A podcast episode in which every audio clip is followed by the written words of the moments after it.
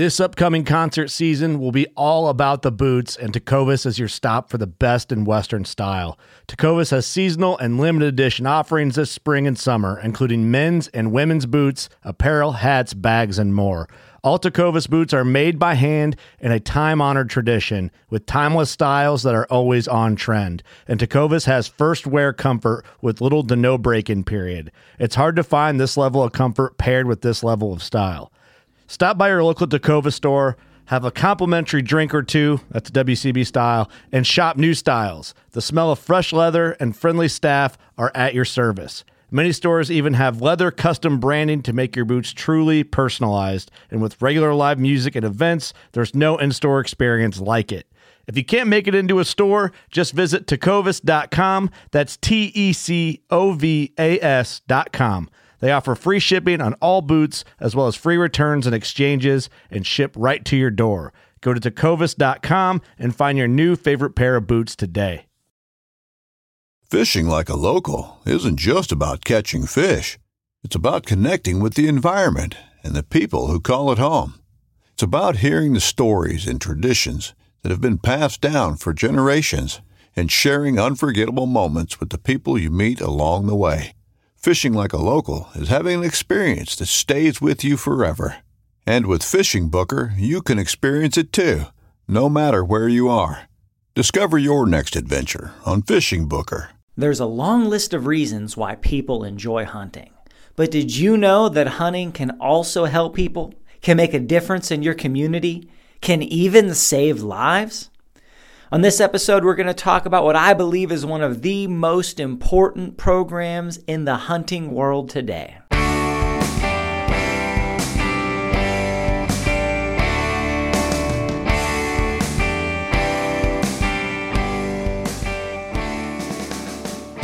Hey, and welcome back to another episode of the New Hunter's Guide, the podcast and YouTube channel helping new hunters get started and helping active hunters learn new things.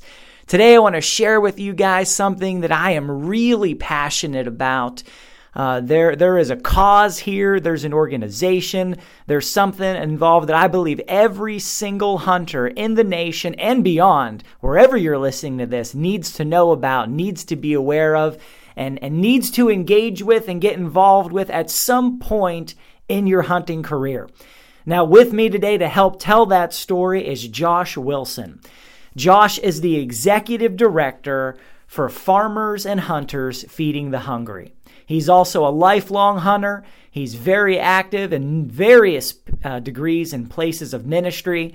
And him and his family have been championing this cause nationwide in order to help people and communities, to help people across the nation, to connect with hunters to do things that are just absolutely critical. So, Josh, it is great to have you on the show today. How are you doing, sir? Hi, George. I'm doing great and appreciate the opportunity to be with you here today. Yeah, absolutely. So, before we get into the details and, and all of that, why don't you tell us a little bit about the story? You know, how did this thing happen? How did this get off the ground? Where did Farmers and Hunters Feeding the Hungry come from? And then we'll talk a little bit about what you guys do and and what the opportunities are for hunters around the nation uh, to get involved and to help people and everything that goes with that. Yeah, sure thing. Be happy to. Uh, well, this this movement, this organization that we're part of, uh, ministry, is something that started almost 25 years ago. As uh, my dad was on his way to a farm where we did a good bit of hunting, while I was in uh, my college years, back in the, the early mid 90s uh, in the state of Virginia. And he was on his way to the farm that day. I don't think to hunt, but to celebrate the uh, landowner's birthday and to do some work around the farm. Uh, a lot of folks that hunt know that if you have property that you that you've arranged to hunt on, that it's always good to uh, offer to help out throughout the year with things that are needed on the property. It builds good rapport and relationship with that landowner. So the, the folks that were part of that property were headed to the farm that day to do that. And on his way there, um, it's kind of kind of wild because growing up, I don't ever remember this happening to us as a family. But he noticed a lady uh, stopped along the roadside. Her car was pulled over, and and she was uh, outside of the car.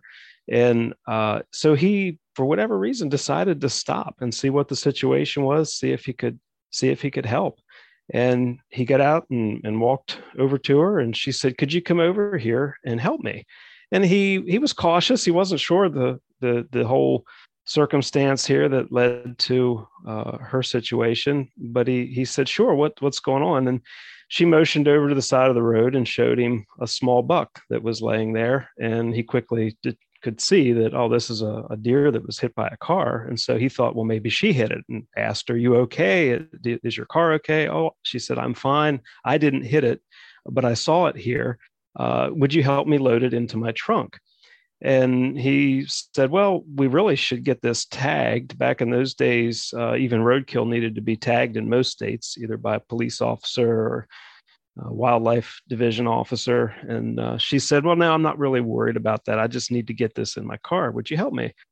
So he said, Sure, I can do that. Um, would you like me to field dress it for you? Make it make it easier for you if you're taking it home. She said, No, that uh, I used to do that, and it just made a mess in my trunk. I'd really rather just get it home where my kids and I can deal with it. They're hungry, and I need to get this food to them. So he he realized he was asking too many questions, and what she really just needed was his help. So he lifted the deer up with her. They put it in the trunk.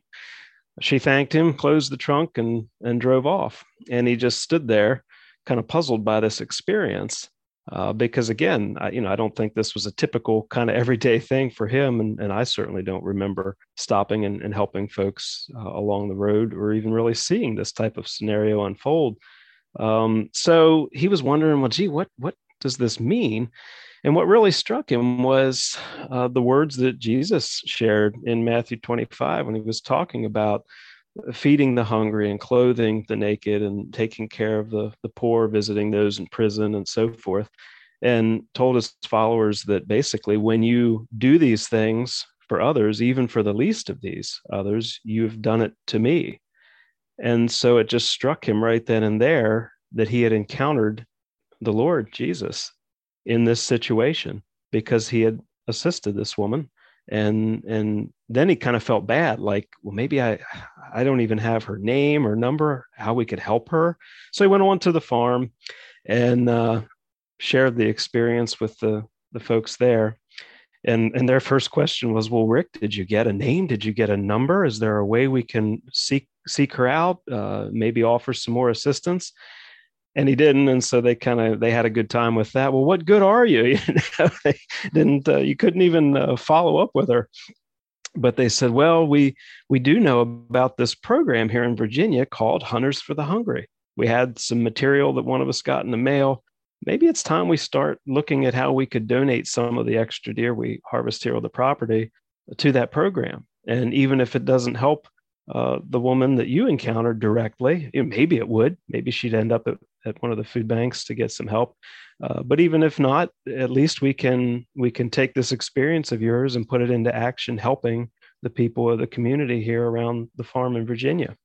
And so they did. We did. I remember um, afternoons, you know, getting a deer and knowing that we already had one back in the freezer or that we weren't going to get home to Maryland in time to get it to one of the butcher shops that we typically would use. And so we'd look on the list and find the local butcher that participated there near the farm and, and take the deer there to donate to the Hunters for the Hungry program. And uh, so he started thinking, well, you know, we should uh, we should be able to do the same kind of thing at home in Maryland, where we hunt and other friends hunt and uh, there was a program here that uh, some different groups had organized prior to that time. And uh, I think at that point, our Department of Natural Resources was running it. Uh, it worked a little differently. The, the Virginia program gave the opportunity for a hunter to donate and, and didn't have to pay. You didn't have to pay any of the processing bill because the organization was raising money to pay those bills and take care of getting the meat uh, delivered or, or, offered up to a food pantry. In in Maryland and in some other states, um, the hunter had to pay part of the bill. Here it was sort of a cooperative deal where I think you would pay half of the price, and then the state was going to reimburse the butcher the other half of their processing bill. But uh, Dad thought, you know, there's got to be a way that we could do something in Maryland more like what Virginia does. I think there would be more deer donated if the hunter didn't have to pay the bill, uh, and and we could probably just do more with it and and really provide more meat to the the local agencies. So I talked with our pastor. Uh, this would have been in 1997, uh, getting ready for hunting season, and said, could we do a program? And he described what Virginia had and said, I, I, don't really have an organization other than our church to work with. You know, could this become a ministry of our church this fall? And uh, the pastor liked the idea and kind of became his, his partner in getting it all set up. Uh, they ran it by the church leadership. They were in agreement. And so at that point, it was, I think he just called it Hunters Feeding the Hungry. And so it was a ministry of our church, and they partnered with several butchers that that we had known, that he had known for many years here in the county, and uh, ran it just like like in Virginia. They went out and looked for financial support, and then uh, the church used that to pay the bills for the donated deer. The the butchers were happy with how it worked, and they had a, a good first season then the uh, he got a call one day from the Maryland DNR uh, Division of Wildlife, and they asked if he would come to a meeting in Annapolis. And uh, this is kind of a funny story in its of itself. He felt like he probably had done something wrong, misunderstood some wildlife law that prevents you from doing this kind of thing in the state. So he was concerned that he was going to be shut down right after having that first successful season. Uh, but he, he said he put on his best suit. He wanted to wanted to look the part. He headed to Annapolis for this meeting uh, and sat down in an office. And they said, "You know, it's nice to meet you, Rick. You uh, you started a program there in in Western Maryland. We saw a news article." And something that surprised us about your results were that you had as many do- deer donated in your county as the program that we've been running had donated across the entire rest of the state. And so we were just curious about that to learn more about what you were doing and, and maybe what makes it different. And so he said, Well, uh, I tell you, the there's two things really. One is that we we learned what we're doing from the program in Virginia, where they raise the money to pay the bills, uh, whereas the program you guys have been running asks the hunter to pay like twenty five dollars part of the bill. Um, and secondly, we're we're a faith-based Christian ministry, so we're asking the Lord to to bless this and to take it as far as He'd like it to go. And I don't think you guys are do, able to do that with the state program.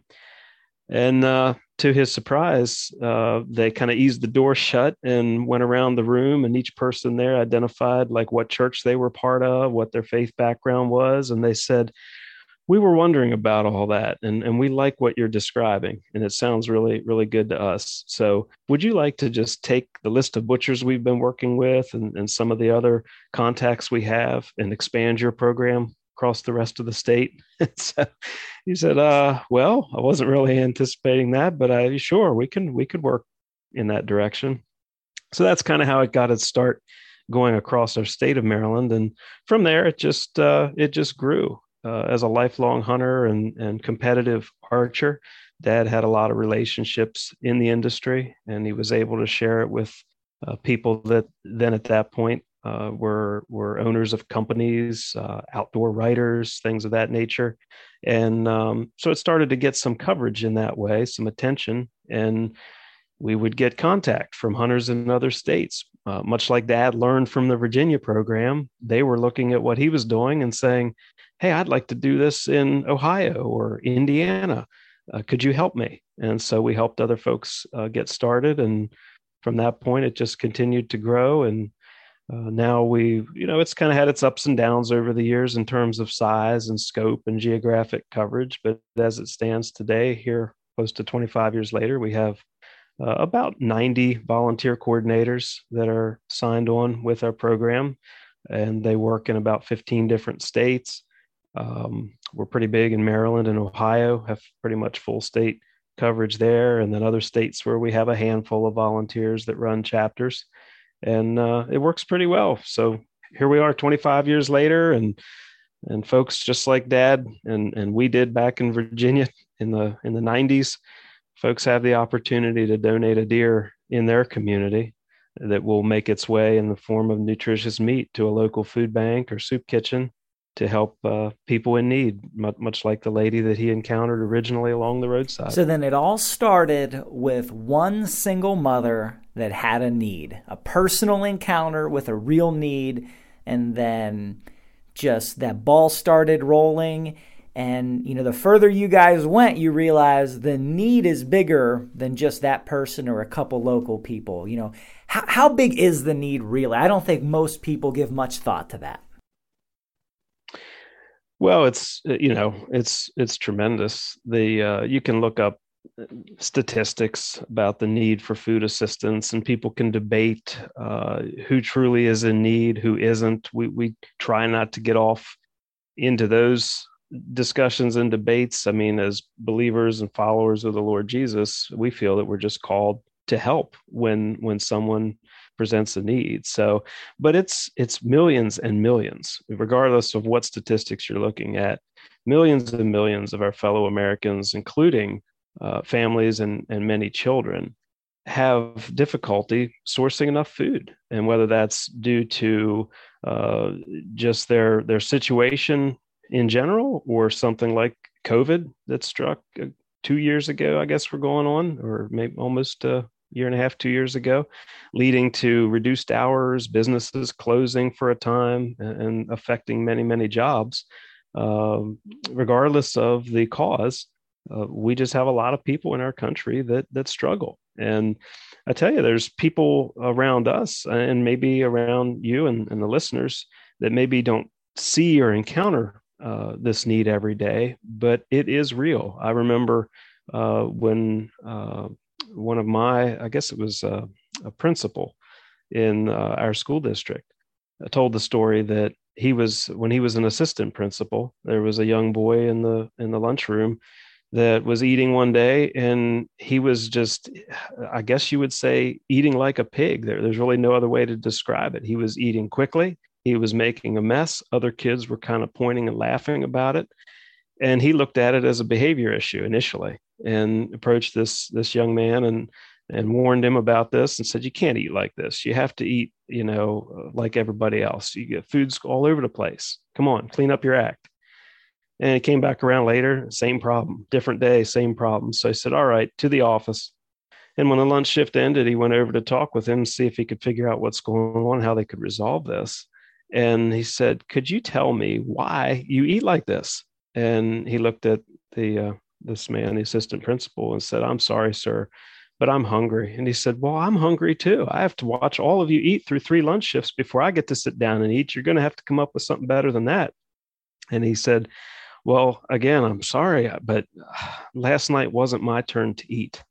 Oh wow! And that just changed the entire story. You know, it, it flipped a 180 degree uh, right there and he realized that he was dealing with something not a behavioral issue but behavior that was coming out of, of a need that he didn't even know existed in this family.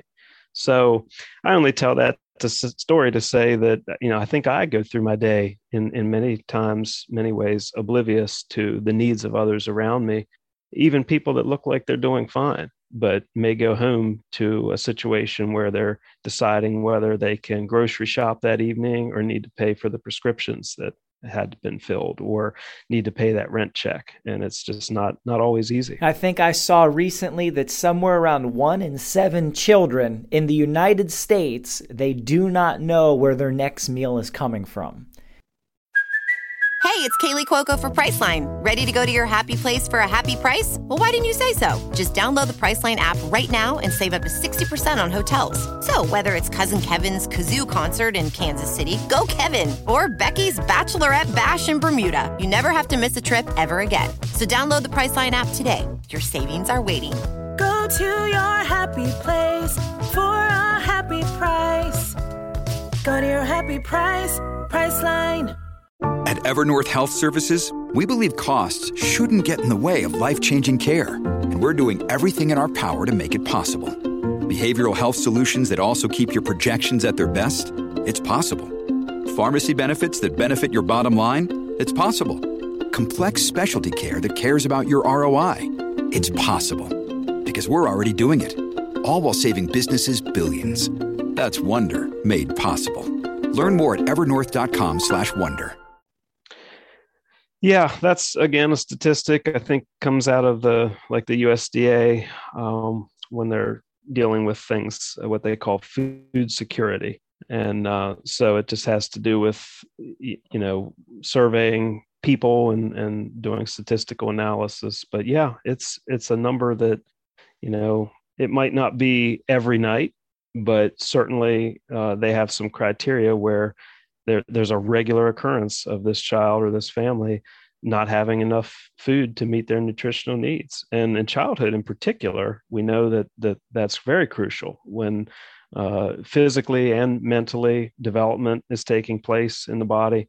If if nutrition is a factor and malnutrition is a factor then you've got problems with with growth that can even affect learning and education. So it's just a crucial time to try to make sure we're helping as many people and families as we can uh, have adequate nutrition, and that includes, in, in big large part, protein. Uh, our food banks and food pantries are often in great need of protein items. Uh, there's a lot of donation of cereal and pasta, you know, shelf stable things, canned goods, uh, soups, and so forth. But when it comes to uh, fresh or frozen meat, poultry, beef, things like the venison that's donated through our program, it's usually not readily available. It, it can be expensive. You know, stores want to sell as much of that as they can, and then when it reaches sort of an end of shelf life type deal, that's not really a food that can be donated in the same way as some of the dry goods. So, um, yeah, there's there's usually a great need for meat items and protein. Wow. And you know, it, this is not just affecting families in, in certain underdeveloped areas, but this is affecting families, you know, across the board. People living in subdivisions, people living, you know, across the country, especially in the last year and a half where there's been a lot of, you know, financial troubles and things like that that have happened. But of course, this dates back well before you know, it, it, doesn't take much. You've got a family where, you know, the father and mother, they both they're doing well. They have a nice house. They got a good family. They've got good vehicles. One of them loses their job. Uh, either they can't collect unemployment or it's just not enough or it runs out before they're able to secure something else. And now all of a sudden that family sure. barely has enough to keep the lights on. And, you know, they're, they're not able to, mm-hmm. to get sufficient food or quantity of food. Could be for a short period of time, hopefully. Uh, you know, nothing long term, but it could be long term. It could change the, the course of their life forever. They get thrown out of their house, they have to move. They, they go through a long season of just not able to find food for their family that, that's nutritious or enough at all. And they, you know, like you mentioned, you go to a food bank and you go to places like this that thank God are available to help. But after a while, it's like, okay, well, you, you, you need substantive food. If all that's available is, you know, certain things that are, you know, we would consider them, you know, any normal day, yeah, that's fine to eat that. But if all you're eating day and night is ramen noodles, for example, you reach mm-hmm. a point where one, it's not just that you get tired of it, but your body is not able to gain the nutrients that it needs from that sure. food and, and it can cause you know, significant health issues in a prolonged state of time. Right, right. I mean, I love a Pop Tart, or maybe I can't say that. What would we call it? A, a rectangular breakfast pastry in a box, as much as the next guy. But, um, you know, if I had to eat that day in, day out, eventually my body would be telling me this isn't working. We need something else. Right, right. So tell me, tell everybody a little bit about just in the simplest terms you know, how does this program work? If you wanted to donate a deer or, you know, an elk or, you know, another large game animal, you know, how does this actually happen? You wake up in the morning to go hunting, deer walks out in front of you, you take the shot, you get it, and then what happens? Sure. Well, ideally, the the person in that scenario would have already checked ahead of time if they're thinking of donating an animal to help others to see if either our organization or uh, a different similar organization is active in their area. And by active, that would mean has a butcher shop in place that's participating with the program where they could take that deer, that elk, uh, and say they want to donate it to feed the hungry. And then in that uh, scenario, the, the butcher would probably have some paperwork for them, just like a, a, small spot on a log sheet, maybe for their contact info and deer tag number, uh, just for accountability, you know, so that the the organization paying the bills knows that that deer was donated, that it, at least there's some record of something, uh, you know, that the person was actually there and, and had a tagged deer or elk. Uh, so they would take it. the The processor would uh, would accept it, and that would be actually would be it for the hunter in that circumstance. Uh, the processor would then put that through their regular routine. They would get the meat cut, wrapped, and frozen. Uh, and then they would put it aside with other donated animals, the meat from other donated animals, until they have a batch ready for one of the local food banks or, or ministries that they're partnered with.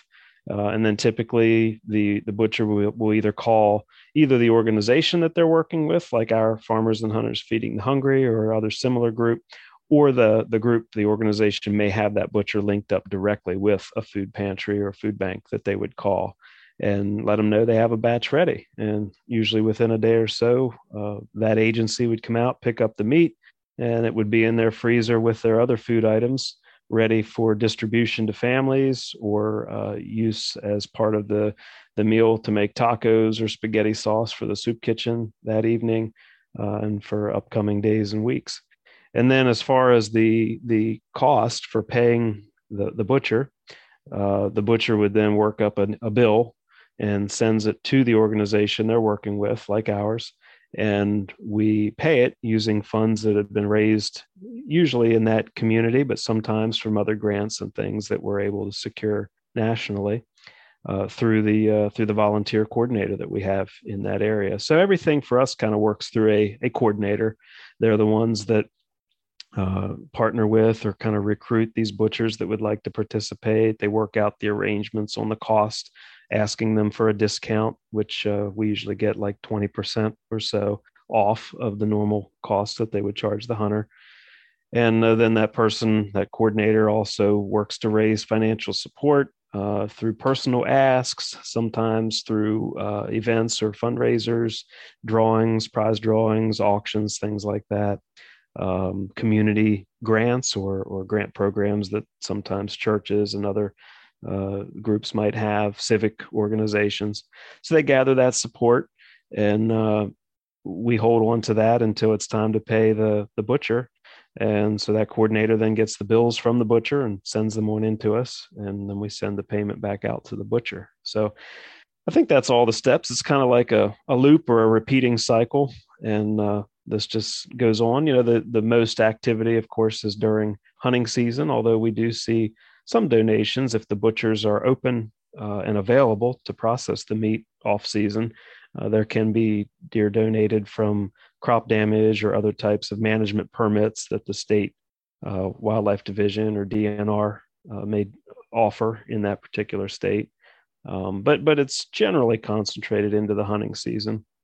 We do see some livestock donations um, throughout the year in some places if if farming and or or ranches are prevalent. But uh, yeah, that's how it works. So then you have a person who who they've they've got a heart for this cause. They've got a heart for feeding people in their local community. They're sensitive to the need. Uh, whether they're a hunter or a non-hunter, they contact you guys.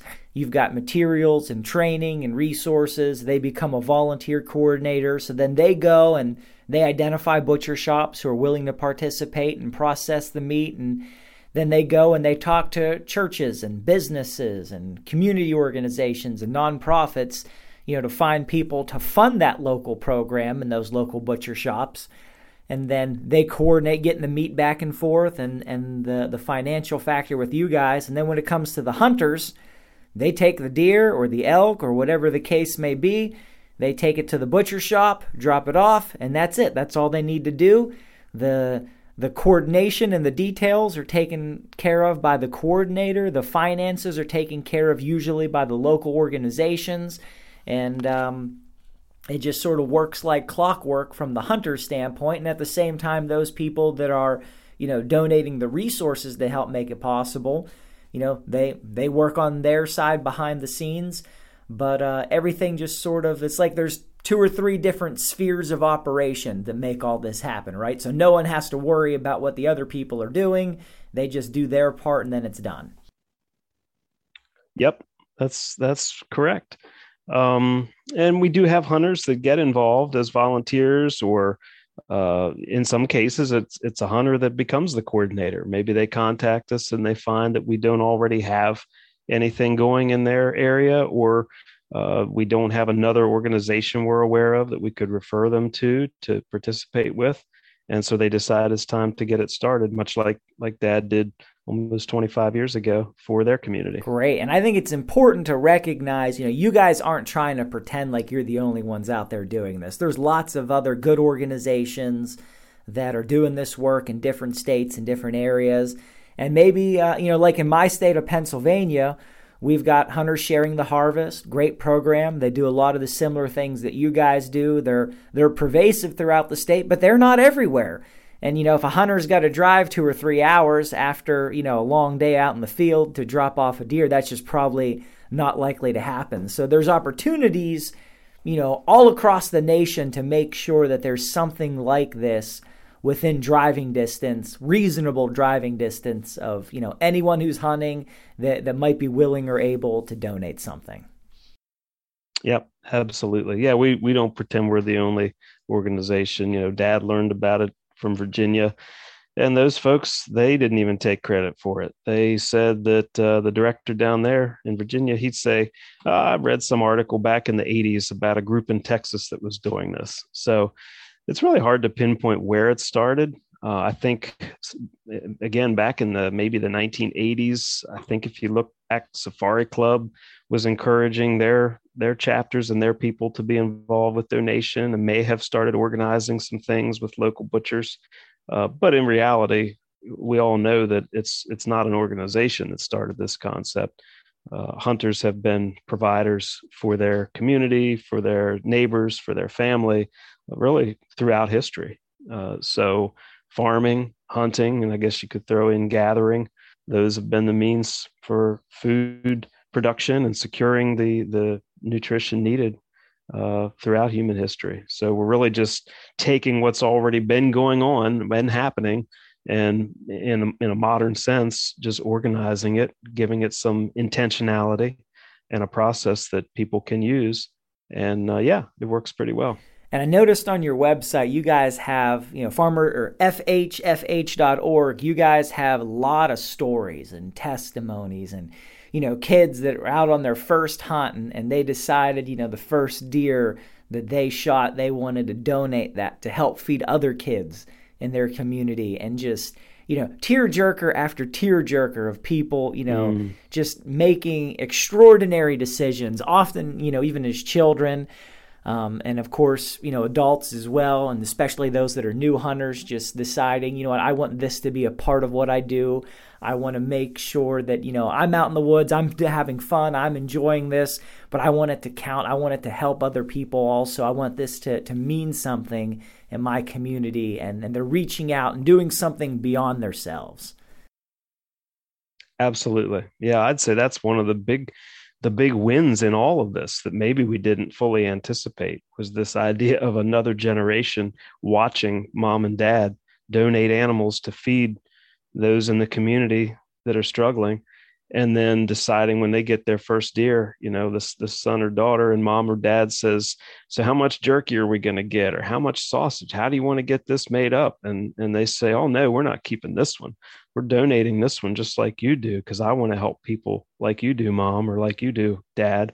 Yeah that's i tell you what th- that makes it all worthwhile because yeah we we do this to to glorify god to help those in need primarily but oftentimes I think it's those that are participating as hunters, as volunteers, that maybe are impacted just as much, if not more, uh, by their involvement in the whole thing. You know, that's so awesome. I did not grow up as a hunter. I didn't have a, a rich hunting tradition in my family, and you know, was just never never had anything like this in my life until you know I became an adult and just decided to that I needed to press into you know the the hunting world for all the reasons I've talked about on previous episodes and and you know some of the early episodes.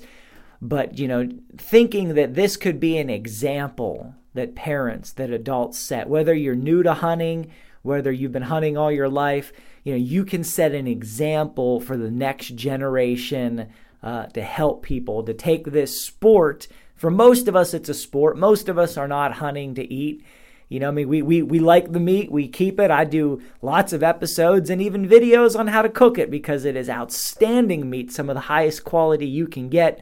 But at the same time, we could go and buy that meat. You know, we we're we're we're not fooling ourselves to think we're doing this to survive most of the time. There are some situations, of course, but to think that we could then, you know, by example, show the next generation that hey, you know, there's other people that they're not able to do this. They don't have the resources. They don't have the know-how. They don't have the opportunities. They're tr- they can't think past, you know, what are we going to have for dinner tonight or for breakfast tomorrow and how many times can my kids eat this week? And we're able to help them and do something for them. And the kids see it and grow up with that and, and have that in their heart, I think is just that in and of itself makes it worth doing. Just teaching those lessons and modeling that for children. Uh, it's just it's just incredible. This episode is brought to you by Reese's Peanut Butter Cups. In breaking news, leading scientists worldwide are conducting experiments to determine if Reese's Peanut Butter Cups are the perfect combination of peanut butter and chocolate. However, it appears the study was inconclusive, as the scientists couldn't help but eat all the Reese's. Because when you want something sweet, you can't do better than Reese's. Find Reese's now at a store near you. Absolutely. Yep. Couldn't agree more. So then, you know, you, you you all of this on the hunting side, and you know maybe not everyone's aware, but in some states, you know, archery season opens maybe even the first of September. In some states, it goes until maybe the end of January. So there's a good, you know, however many months that is, five or six months worth of hunting season that's Mm-hmm. out there. But the meat gets frozen. So it can be utilized longer than the hunting season. Although, as I understand it, most food banks and, and those that are, you know, handing out, this stuff goes pretty quick, doesn't it? Yeah, yeah. Usually it does. Um, that that's I've heard. Uh, we've heard from food bank directors and coordinators that there are people that grow to appreciate the the venison so much that when it is available, becomes available, a load comes from the butcher shop. Uh, they come right away. They they contact others that they know, get assistance at the same location, and let them know that the venison's there. And so, yep, it's uh, you know you'd think that maybe people that didn't grow up enjoying uh, wild game meat in, their in their food and in their meals would be skeptical or have an aversion. But it sounds like uh, most of the times that I've talked with food bank directors about this that it it's quickly overcome that uh, some food banks will offer samples they'll be like well take take a small amount with your with your other items here and see what you think and and very frequently those folks are ready for a full batch the next time they come And you know, you're in no ways providing an an inferior product to people. I mean, you know, the venison that's going out there is of the same or oftentimes even higher grade quality, you know, meat than what you're getting in a supermarket in terms of beef and some other things that are fattier that, you know, who knows what else might be included with them. And so many times, you know, the animals coming out of the field, it's the highest quality meat you can get. And the butchers, you know, that's one of the reasons it's so important to go through butchers, isn't it? Because those folks, they, they know what's good, what's not good, what parts aren't good, and they're not sending just garbage out. You know, you guys talk to the butchers and, you know, you've got a relationship there where it's, you know, don't send anything to the food banks that you and your family wouldn't eat, right? yes that's that's exactly right and we we aim and, and try to work with butchers that are either state or usda certified. So these are places that are also doing uh, livestock sometimes slaughtering sometimes custom butchering on site. And uh, we do also work with some game processors uh, on a case by case basis. Um, and there's certainly nothing wrong with game processors. Many hunters use them and uh, and that's fine and they do great work. Uh, but since we're talking about public meat distribution through food banks to people that weren't involved in hunting for the deer, weren't involved in picking the butcher that was going to process it. We just try to make sure that those we work with are experienced, uh, that they learned the trade professionally, they've been in business for a while. Um, there haven't been any known issues among their customers or problems with the meat that they've gotten, uh, that they've got a good setup in place uh, to do it. So, yeah, you know, whether it's a game processor or all the way up through the USDA or state inspected places, we make sure that the folks doing it, to the best of our knowledge, uh, are, are trained and equipped to do it do it right, do it well. And just as you said, we tell them if something comes in the door that you wouldn't feed to your family or your friends, just discard it. You know, we, we hate to see something go to waste, but we would hate even more for somebody to get food that's not wholesome. Right, absolutely. And I just want to share a little bit about, you know, my story with this. I came up never knowing programs like this existed. And, you know, I would take deer after deer, year after year to the butcher shop, and I noticed there was a little you know, little uh, symbol or badge or whatever that they hang uh, they hung there at the at the butcher shop door that mentioned they were part of Hunters Sharing the Harvest or one of the programs that are similar. And for years, mm-hmm. I had mm-hmm. no idea what that even meant. And in fact, it wasn't even until the point where they decided that they were going to stop processing game um, that people were bringing in to that particular shop unless it was donations to that program. And I thought, donations? What's the program? I started looking it up, and that's how I discovered this whole universe.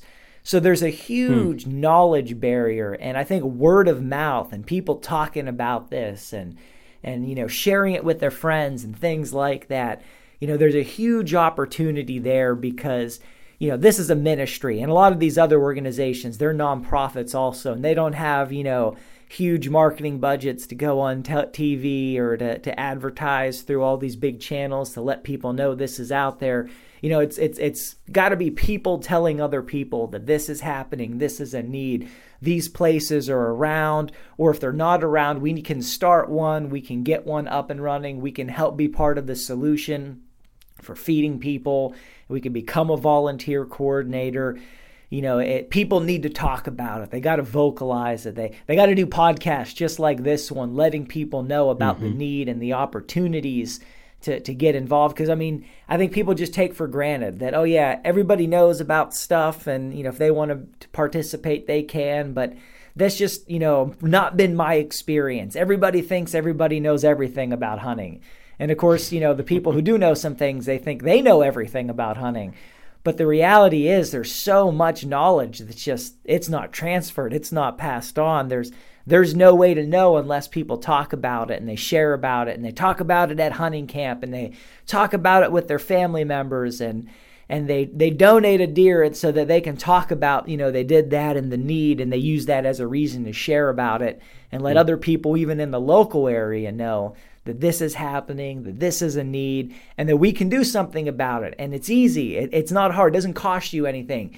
You bring a deer, you you donate it. They take down, you know, where it came from, so that you know they know it's legit and, and legal, and they can share and and all of that. And then this is going to help people. It's going to feed people. It's going to make a difference, and not just deer. You know, like we said, any big game uh, depending on the area, if your if your butchers process it, they can do that, and even livestock. Um, you know, if, if you have a butcher that's willing to do that, the sky's the limit in terms of what could be donated, right? Yep, that, that's pretty much true. Uh, most of the deer and large game. Um, one exception would be uh, wild or feral hogs or any other animals that can carry trichinosis and other uh, diseases where uh, cooking and food safety could become a little bit more of an issue. Those are not recommended for donation uh, by the health departments and, and, different state agencies and things. So we don't use those. Uh, and then you get into sometimes like smaller game, uh, fowl, fish. Uh, in many cases, since these are animals that are typically cleaned and prepared individually by hunters, you're just not going to find a processor or a plant that is equipped to handle them professionally and so that's where you know a hunter could certainly still seek out uh, an, an, agency, maybe a rescue mission or, or some group that deals directly with their own food sourcing and, and prep uh, on site. that would be interested in uh, some of those other kinds of animals and meat meat from those animals. Um, but for for the organized programs, sure, all the the big game deer, elk, uh, and then you get into the livestock uh, types of deals. Yeah, there, there's a lot of opportunity. And if listeners are, you know, you live in an area where a certain kind of hunting is huge, maybe maybe you live in a big waterfowl area under a major flyway, and you know you guys take in scores of geese in a year. Maybe you could find a processor who would who would be willing to work with that or, or something locally that made sense. But you know, in terms of uh, getting something like this started, say somebody they thought about, you know, they wanted more information about becoming a volunteer coordinator. How could they get involved? Sure. Well, we, we're happy to talk with anybody. Uh, our website's a good resource, fhfh.org. Uh, we have spots, different places on the site about becoming a volunteer, becoming a coordinator that will lead to some basic information and then our contact info. Um, just got a couple of emails this past week from people wanting to know more about that side of things. So we're always open to those conversations and we'll see if it's a good fit. In some cases, uh, if someone's just looking for uh, a way to donate deer and they're not familiar and they ask about being a coordinator, well, if we find that maybe we already have a chapter nearby or another organization exists in that area, then we can make that connection for them. But in those cases where we come up empty and the only way they're going to be able to participate is if a chapter starts, uh, then we have that conversation. Of course. So, and of course, it doesn't cost anything to become a volunteer coordinator. You're not the one that has to do any donating. It's it's you're the one that coordinates and you talk to the butchers and you talk to local churches and businesses and maybe civic organizations and you guys would help them do that, right? Absolutely. Yep. Yep. We've got materials and resources and we're always opening to open to developing new new concepts and new material as well. Um, a big part of what we're doing now is all of us, of course, are, are grappling with the transition from doing everything on paper to doing more things digitally. So we have opportunities for people to give that way, to become involved that way, uh, email communication, online giving. Uh, it's all there. And, and we're trying to make more of those avenues available to our volunteers so that they, in turn, can share them locally and gather support in those ways. Right. So the three main ways then people can get involved. They can donate a deer. That is the front line number one way to help feed people. Number two, they mm-hmm. could become a volunteer coordinator and help establish a local chapter, or maybe even assist a local chapter uh, if mm-hmm. there's one in their area. Yep. And number three, they could go onto your website and, and they could just make a straight monetary donation to help process deer and, and animals and livestock, maybe in areas that are underfunded or new and upcoming, or um, you know, sometimes there's just a surge of need, and and you know the local chapter is not able to come up with the resources, but your gift can help go towards filling in the gap and feeding people, and you know you could become a supporter individually or even as a business. Absolutely. Yep. That's exactly right. We have partnering sponsors, uh, companies that that get on board with larger contributions, uh, all the way down to folks making a first time gift or, or maybe setting up a monthly gift uh, that recurs. So all of that is crucial to making this work. Gotcha. And and you guys have some you know significant organizations that have or, or do play some part and help you guys in various roles right? I mean th- i just want to make the point to people this is not some startup fly by night operation. I mean these guys are really after this and focused on it and and they've got the credibility to to, to show for it. Sure yeah and and that's a testament to the some of the companies and organizations in the hunting and shooting sports industries that they recognize that this is an important way for hunters to give back, an important way and, and opportunity to show uh, the general public all the good that hunters can do, the service that they can provide. So, yeah, we have groups like uh, the Bass Pro and Cabela's Outdoor Fund that are supportive. Uh, NRA Hunters for the Hungry. Uh, they provide information for people looking for butchers to donate to, and, and they provide the opportunity now to for organizations to to get some subsidy funding, grant funding through their program. Um, so those are just two. Uh, you know, Mathews and Mission Archery in the archery world have always been supportive of this kind of work.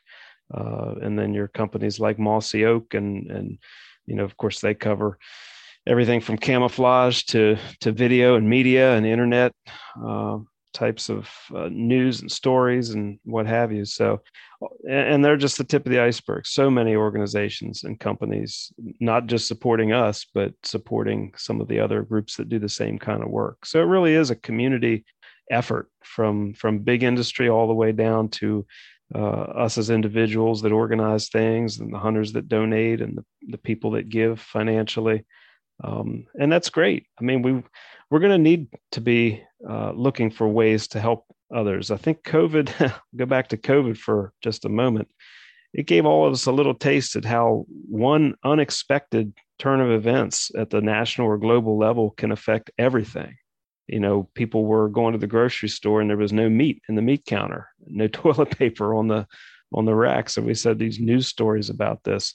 That was just a little taste of of how I guess how fragile we really are as people and how we need to be equipped and ready to help one another at the local level and to find and source our food and other needs and not be dependent uh, on big industry or even a government because who knows? Things come along it's out of our control. And i think even as christians uh, we know that things are out of our hands that uh, we we rely on the grace and benevolence of a, of a loving creator but there is there are things in this world that are far beyond our control that that seek to cause us harm that that can impact our lives in tremendously negative ways. And uh, those are the times that we need to be ready to help one another and especially uh, help those in our communities that are unable to provide for themselves or or don't have the knowledge. So there again even as your listeners and viewers are learning about the sport of hunting you're picking up a skill, picking up an ability to do something that not everybody in the community has to to source your own meat from the from the local lands.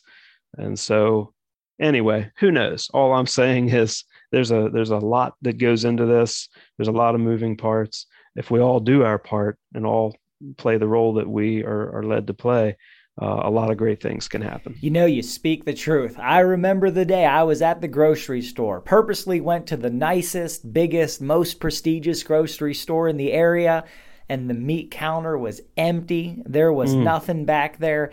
And I, I will probably never forget the look in people's eyes when they pushed a cart of ground meat out from the back and just people just mm. swarmed around this cart of ground meat and they just had this look in their eyes like you know, everybody else, look out, I'm getting some. And I remember sitting there hmm, realizing, mm, yeah. yeah. that's fine. I don't need any ground meat. I've got I've got more ground venison in my freezer than I'll probably be able to eat before the next deer comes in.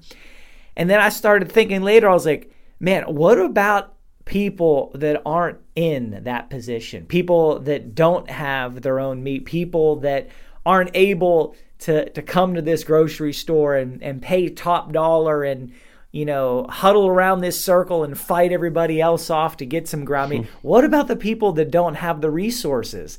Like, what are they eating right now? You know, what what what is how are they feeding their families? You know, what, what's happening at the food banks right now? Like, what is going out to people? If this is what's happening in, in the most prestigious grocery store in the town, where everything's the most money, but they have the most of it, and this is, you know, you got people standing in a circle fighting each other over a cart of ground beef. What's happening to people that don't have resources? And it just, it just, you know, it's something I think is always going to stick with me. But, you hmm. know, that need was always been there. And you guys have, you know, I saw on your website maybe somewhere around 100 or 150 you know, different participating butchers or areas or chapters or so on. Guys, the, they need to be having thousands. They there needs to be thousands of these chapters across the country.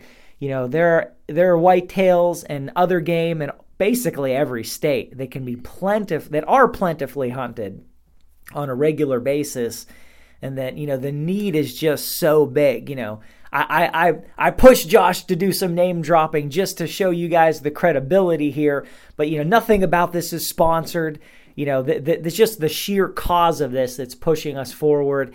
And, you know, some of these organizations, they do help, but the need just drastically outpaces the, the resources that anyone's able to contribute to this. This is something that everybody needs to be a part of. Every hunter needs to be a part of. Everyone in every community needs to be a part of. Not saying you've got to donate every deer, you need to donate, you know, at any any particular rate, but it's something that we all need to be aware of and, and play a part in. Um, you know, we can give online, we can put money into this thing to, to help fund. You know, in some areas, I, I'd be sure that you know, if a coordinator was just able to go to a butcher and say, don't worry about it, we've got the resources already under control, it would be much easier to start chapters uh, versus trying to find the local support and, and take the time and the energy to do that. If the resources were available, I would imagine, you know, we could scale and grow this thing a lot faster. So I want to encourage people, you know, get engaged, get involved, check out the website, Farmers and Hunters Feeding the Hungry. You can just Google that or FHFH.org.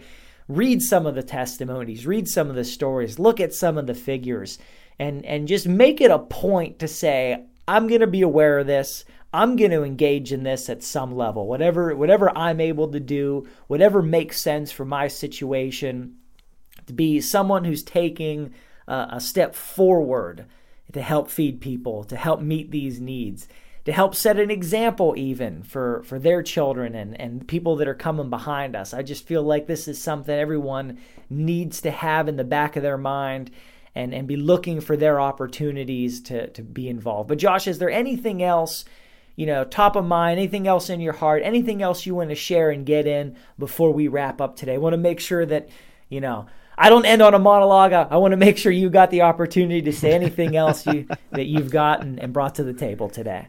I think we've covered a lot of bases here today, George. And again, I appreciate the opportunity. I would just say that the what you mentioned earlier about the need to share this information with others. Uh, you know, we're just inundated with information today, whether it's, you know, used to be newspaper, then TV, but now internet, it's in our pockets and on our phones coming from all directions.